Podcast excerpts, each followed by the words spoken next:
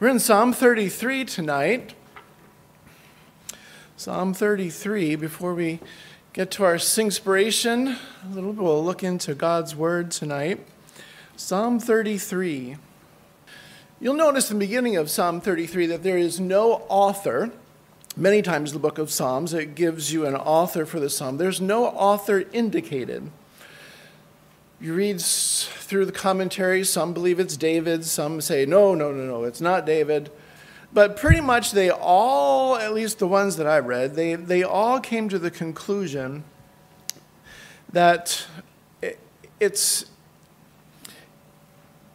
it's not, that the, the scripture is not given an author here on purpose. Because of the subject matter of Psalm 33, that God would rather have us look beyond the human author to the, to the divine author. He would have us to stand in all of his mighty acts, of his great love and compassion, of his unsurpassed mercy, to look not to the human author and to his circumstances as to why he's writing, but to gaze on the Holy One who is worthy to be praised. So, Psalm 33, as we're looking, verse 1, begins in very similar fashion, however, as Psalm 32, verse 11, the last verse there. So, we're going to begin. Now, Psalm 32 is a psalm of David, uh, noted there, as well as Psalm 34, which is the psalm that comes after Psalm 33. So, Psalm 32, verse 11, is where we're going to begin. Psalm 32, verse 11 Be glad in the Lord and rejoice, ye righteous, and shout for joy, all ye that are upright in heart. Okay, now compare that to Psalm 33, verse 1 Rejoice in the Lord, O ye righteous, for praise is comely for the upright. So we're going to divide the psalm tonight into three sections. The first and the last are shorter, while the middle section will take up uh, uh, most of the verses here. So, uh, first, a call to praise Jehovah. Second, a celebration of Jehovah's power. And then lastly, a confident conclusion. So, number one, a call to praise Jehovah. Let's read Psalm 33, verses 1 through 3. Righteous, uh, sorry, rejoice in the Lord, O ye righteous, for praise is comely for the upright. Praise the Lord with harp, sing unto him with psaltery and an instrument of ten strings.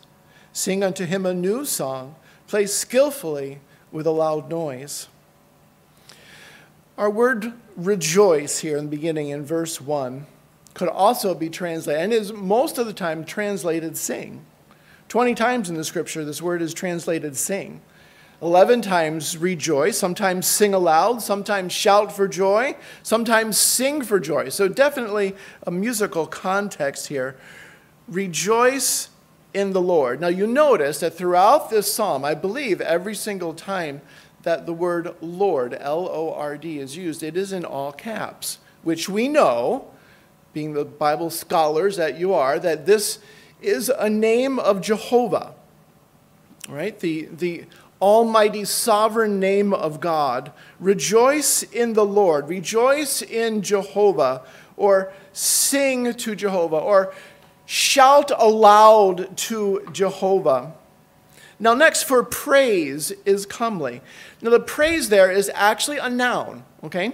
So it, is, it has specific um, specific connotation to a hymn.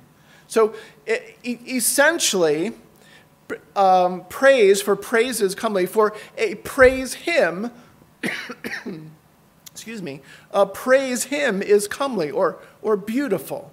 A praise hymn is comely or beautiful for the righteous, for the upright, for those who are just, for those who abide by God's law.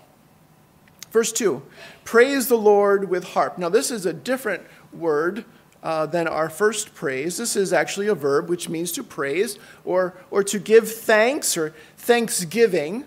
So, give thanks or give praise to the Lord with harp. Now, harp means a harp. Okay? uh, and an instrument similar to what David would have uh, excelled in as we read through the scriptures of, of his playing that. So praise the Lord with a harp. Sing unto him with a psaltery. Sing means could it's mostly pra- uh, translated as the word praise in other passages. Praise, or many times as sing as well, or specifically to sing psalms. Interestingly enough, to sing psalms. A psaltery, just like uh, similar to a harp or a lyre, and then likewise an instrument of ten strings uh, being that harp like instrument, but specifically with 10 strings, and it occurs 16 other times, that particular instrument, uh, uh, throughout the scriptures. And then verse 3 the pride and joy of all music teachers. Sing unto him a new song, play skillfully with a loud song, with a loud noise. So, verse 3 sing unto him uh, this is, again, a different word for sing, uh, but it does mean sing, or it could mean a singer, a man or a woman singer sometimes, it's translated as. So sing unto him a new song, a new song. Now, this word new could also mean fresh. Uh, the idea here, I was trying to think, how can I explain this best? You know, when you're reading through the scriptures, and sometimes you see a truth that maybe you've seen many times before, but it has new life, it has new, new lift to it. It, it, it blesses your heart more or in a different way. When we come to sing God's praises here, even here in this church, we come to gather corporately to worship and to sing to the Lord. Let it not just be something, a time where we come to do church. We don't just come to fulfill our tradition, our, our weekly obligation, but we come to sing from our hearts. We'll talk much more of this later as, as we move on. Um, as you know, Charles Spurgeon wrote The Treasury of David, and I'll be quoting him a few times here tonight. And he says this He says, Let not present let us not present old, worn out praise, but put life and soul and heart into every song, since we have new mercies every day and see new beauties in the work and the word of our Lord. Now, I am in no way advocating some, some uh, promote, well, this is a new song means that we need to have something completely different. And then they use that as their springboard to justify using, I don't know how they, uh, music of the world in the church, because it's different in the church, perhaps. I'm, I'm not sure how they say new there, but but we ought not to use the music of the world in the church simply because it would be new to the church. That's not the idea. That would go against many, many other principles and passages in the Lord. No, but rather have a renewed interest or a renewed spirit as we sing and as we read the, the, the Word of God. A fresh take, uh, a renewed spirit as we sing this new song. And then to play skillfully. Uh, to play means to play an, an instrument specifically. Skillfully is a word that could mean to be done well or good or it's pleasing, to make, uh, to, to make a beautiful sound, to, for it to be acceptable. No one likes to hear or see something done poorly. That's not something that we're interested in, and, and much less here uh, in the house of God. And we should do our best as we sing and as we play. As we sing, you say, Well, I've never had lessons, and um, I, I've heard many people say, But I can't carry a tune in a bucket, right? Um, we'll talk a little bit more about this later. Uh, in, in this passage here. In fact, the very next, uh, skillfully and with a loud noise. You say, okay, well, how do those two go together? skillfully and with a loud noise? Well, the loud noise could actually be interpreted as a shouting or, or an alarm. Now, I'm not suggesting that we are producing alarm type alarming sounds as we sing our hymns. That's not what I'm saying. But, but the idea is you know how when, when a trumpet plays, you can hear it, right? There, you don't need too many trumpets in an orchestra for the sound to come riding above everything else, right? Or particularly, this word has connotations for, for high, high sounds, as, as a trumpet would be. The idea is this, folks don't be bashful as you sing, don't be timid, sing out. Just as you can't hide a trumpet sound, don't hide your voice or be ashamed of it. We had one man in our church that I grew up in. It's a small church. Uh, most, most of the years, I'd say we were probably under 70, 60, 75 people in a small room. And um, uh, he's with the Lord now. His name was Bert Sherman. For whatever reason, I still remember his name. Um, but he was a great example of this. Literally, the man could not carry a tune in a bucket, okay? But he was unashamed. Now, could I say he did not sing specials before the message? All right, we all have our talents and our giftings. But in the congregation, he lifted, and no one told him to be quiet because it was obvious this man was praising God. All right? Sing skillfully and with a loud noise. May I, um, and I've read from this uh, before, but I would like to do that again. So I'm going to read from John Wesley's Instructions for Singing, which is found in the preface of his songbook Sacred Melody, which was published in 1761. In the preface, he lists seven instructions for singing, all right, and they're totally applicable for today. Number four says this. Now, the vocabulary takes us a little bit to get through, but he says this. The fourth instruction is this sing lustily hmm, and with good courage. And he explains it.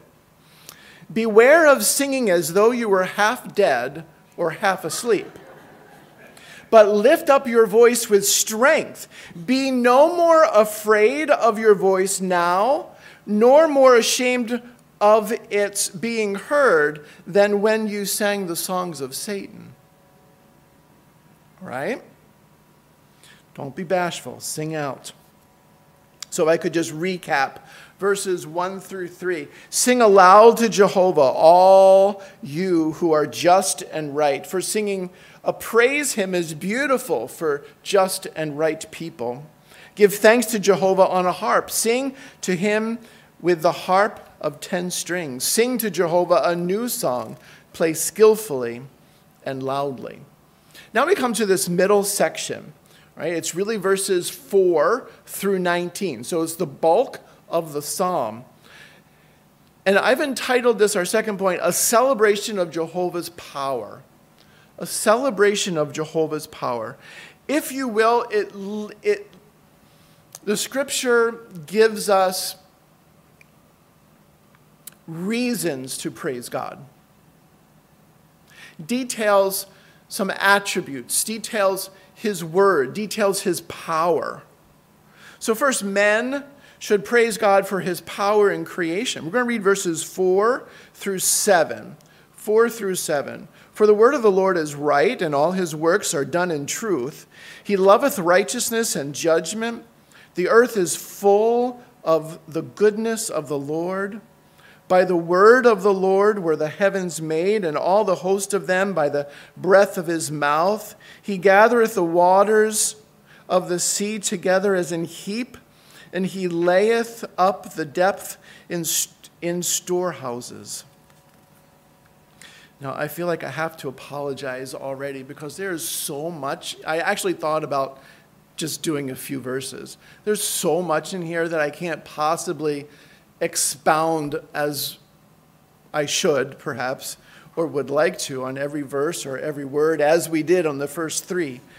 Um, but we will try to uh, draw your attention to a few things. So, verse 4 God's word is absolutely truthful and correct. There is no error, and everything he does is good and true. Psalm 119:60 The word is true from the beginning, and every one of the righteous judgments endureth forever. John 17, 17, sanctify them through thy truth. Thy word is truth. Verse 5, the word goodness there could actually mean loving kindness. Loving kindness. Verses 6 and 7, praise God for his marvelous creation by the word of his mouth. Now, I'm sure you've thought about this before, but I'd just like to remind you and, and bring your thoughts back to the marvelous, the incredible thought that God created everything by the word of his mouth. He spoke, and all things were created. Genesis 1 3. And God said, Let there be light, and there was light.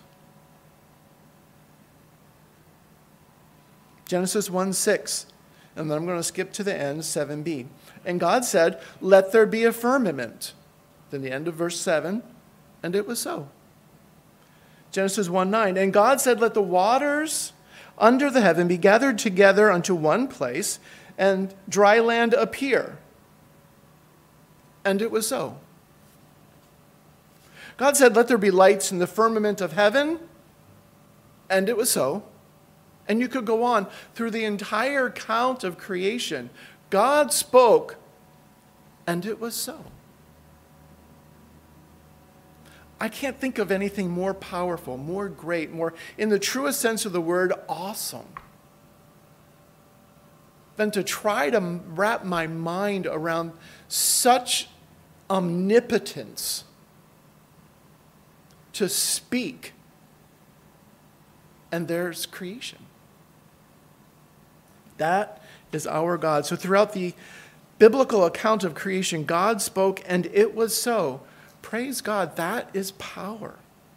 So in the second section, uh, within this middle section, uh, verses 8 through 19, uh, verse 8 let all the earth, men should fear God for his power over men and over evil. Okay, that's kind of our, our subtitle here. Men should fear God for his power over men and over evil. So, verse 8 let all the earth fear the Lord, let all the inhabitants of the world stand in awe of him. We fear the Lord, we stand in awe of him. Verse 9 For he spake, and again, it was done, and it was done. He commanded, and it stood fast. Again, reminds me of Genesis 1. Verse 10 The Lord bringeth the counsel of the heathen to naught. He maketh the devices of the people of none effect. Evil, we need to remember this today. Evil cannot stand against our God. He has the victory. He has won the victory. He is stronger. He is more powerful than evil. Even though we look at evil today and say evil is winning, we feel like our world is upside down. We feel like right is wrong and wrong is right. But, folks, do not forget that God is not mocked. He is still on the throne today. He is stronger, He is bigger, He is more powerful than his counterpart, that wicked Satan, who lifted up in pride against him, against the God of heaven, and was cast out. He tries to imitate God and falls short. He tries to imitate in many, many ways. But he is evil. He is a liar and the father of it. But God's word is true and stands forever and ever. I'm sorry, I have to do as one of my preacher friends does. Amen? Okay, come on. God is still on the throne, folks. Do not be cast down because evil looks like it will not win. God has the victory, He has already won the victory. All right. Thank you. Tough crowd tonight. Okay. Verse 11 The counsel of the Lord standeth forever, and the thoughts of his heart to all generation. Um, Psalm reminds me of Psalm 119, verse 89 Forever, O Lord, thy word is settled in heaven. Verse 12, we're familiar with, right?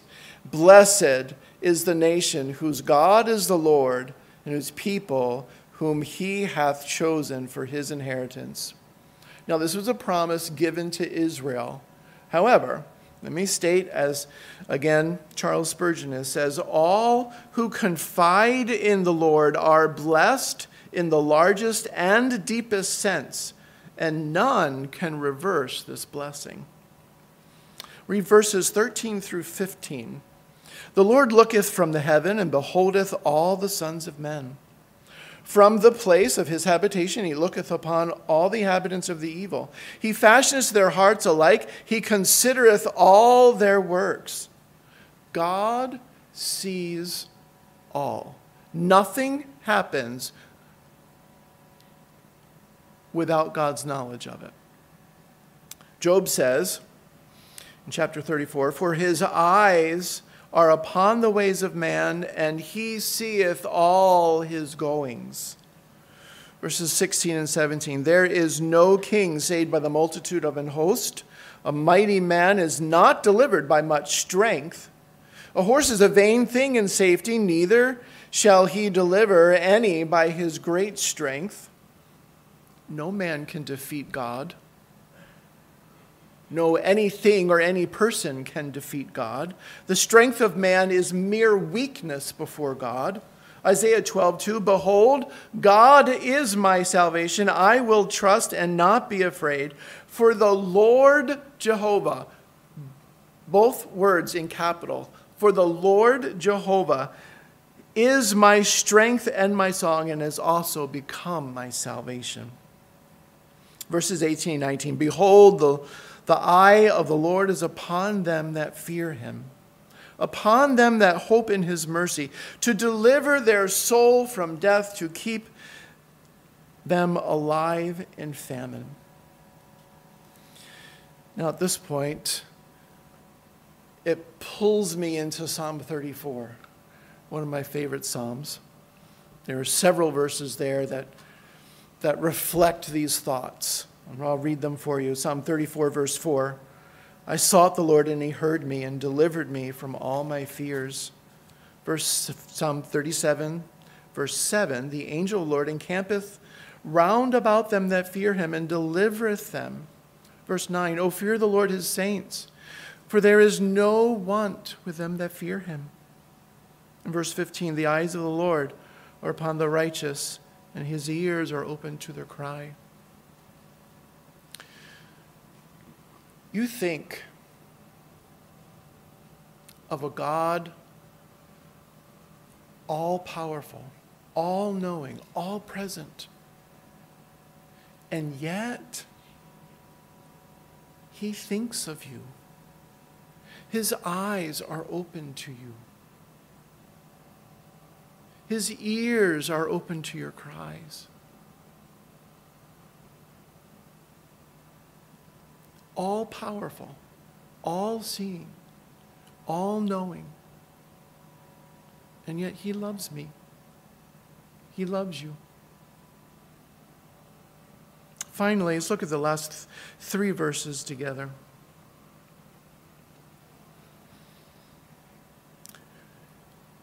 Um, I, I've titled this number three a, a confident conclusion.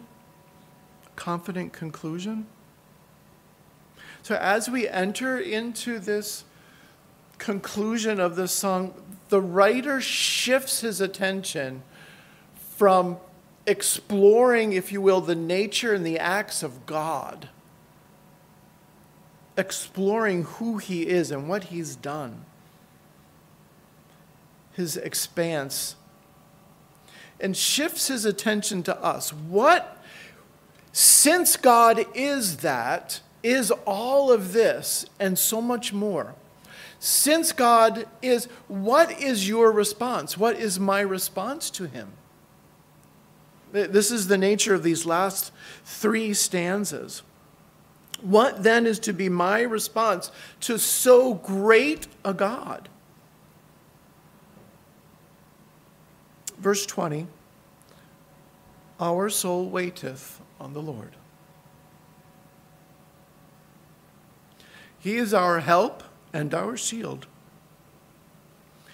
For our heart shall rejoice in him because we have trusted in his holy name. Let thy mercy, O Lord, be upon us according as we hope in thee. So, the first three verses of Psalm 33 were as, as if they were invitations, yea, commands, but invitations to praise God, to sing, to use music to praise our God for his greatness. And then the next verses 4 through 19, however little detail, but try to detail and expand on who God is and explaining, drawing our attention to his greatness and to his great power. Essentially, as I've said earlier, reasons to praise God if you will. And now, in these final three verses, he wants us to reflect, he wants us to meditate. So, since all of this is true of God, verses 4 through 19, since all of this is true, what should be my response? Verse 20 to trust him enough to wait for him. To trust him enough, to trust this all knowing, all powerful, all seeing, yet loving God, can you trust Him enough to wait? To wait expectantly for Him to work? For He is our helper and our shield, our protector. Verse 21 Rejoice as we saw in verses 1 through 3. Rejoice, he is worthy of our praise. And then lastly, pray for his mercy. I hope you think of God's mercy often, deeply. Mercy. Again, Charles Spurgeon says to wait is a great lesson to be quiet in expectation, patient hope, single in confidence is the one is one of the bright attainments of a Christian. Our soul, our life must hang upon God. Uh, those of you who, who know, I, I enjoy reading the entries uh, as it comes up of Webster's Dictionary of 1828. Uh, has scripture references and many of the uh, definitions there. And of, of mercy, he says this mercy, that benevolence, mildness, or tenderness of heart which disposes a person to overlook injuries or to treat an offender better than he deserves. The disposition that tempers justice and induces an injured person to forgive trespasses and injuries, and to forbear punishment or inflict less than the law or justice will warrant. Let thy mercies, O Lord, be upon us. Mercy is only extended to the offender. You cannot receive mercy if you've not done anything wrong. Mercy is extended, it's contrasted with grace. Grace can be giving, can be given to the deserved. Grace can be given, is unlike grace, which can be given to anyone. But mercy is only extended to, uh, to the offender. We can and should pray for God's mercy and grace, but we are undeserving of either. Mercy is one of the greatest attributes of God, and I'm out of time, I know. Uh, if you're taking notes, jot down Exodus 34, 5 through 8, Exodus 34, 5 through 8, Psalm 103, 7 through 8, Psalm 103, 7 through 8. It goes through, this is Moses going up to the mountain the second time to receive the commandments of God. And he wants to see God. And God passes by and he's, he, he proclaims who he is as he passes by and he says he's merciful. That's echoed again in Psalm 103. So, what, what is your response, folks? What is your response when you come face to face with who God is, as we've read, as we've studied here in Psalm 33? Our text begins with a command to praise God with, with song, and we'll give you opportunity to do that as we get into our singspiration. Psalm 33 ends with a much more quiet, more, more reverential fear of one, of the one and only sovereign, holy, and just God of all. To sing is good. It is obedient. God commands us to sing. But, folks, it is an expression of our devotion, it is expression of our worship. It must follow a humble heart of consecration a humble heart of love, of dependence, of unworthiness, of thankfulness, of love in order to sing and to worship. Otherwise, we only come to do church. We come to sing the hymns that we have come to love so dearly, which is true. And we sing to God, and is this acceptable to Him if we sing His praises and yet our heart is not with Him? I submit to you on the basis of Scripture that it is not acceptable to Him. God knows our hearts. We bow before a sovereign Lord, creator of heaven and earth, as the supreme being. There is none, there is no one, there is no thing that is greater. There is no one and no thing that is more powerful. There is no one and no thing that is wiser. No one and no thing that is more loving than our Lord God. He is God. Our song is but an expression of our heart. Will you make certain tonight that your heart is right with God? Uh, let's, let's bow our heads and let's pray together, please, Lord. We love you. And our lives should live to be this praise to you. Lord, we do pray for your help. We do pray that you would help us to be all that we need to be, Lord. Help us to praise you as we ought. Help me us to honor you as your scriptures have declared to us who you are tonight. And then, Lord, help us to truly just come to the conclusion to quietly to wait on you. You are our help. Lord, that we would rejoice and trust in you. And Lord, may your mercy, may you, may we realize that it is of your mercies that we are not consumed. Amen.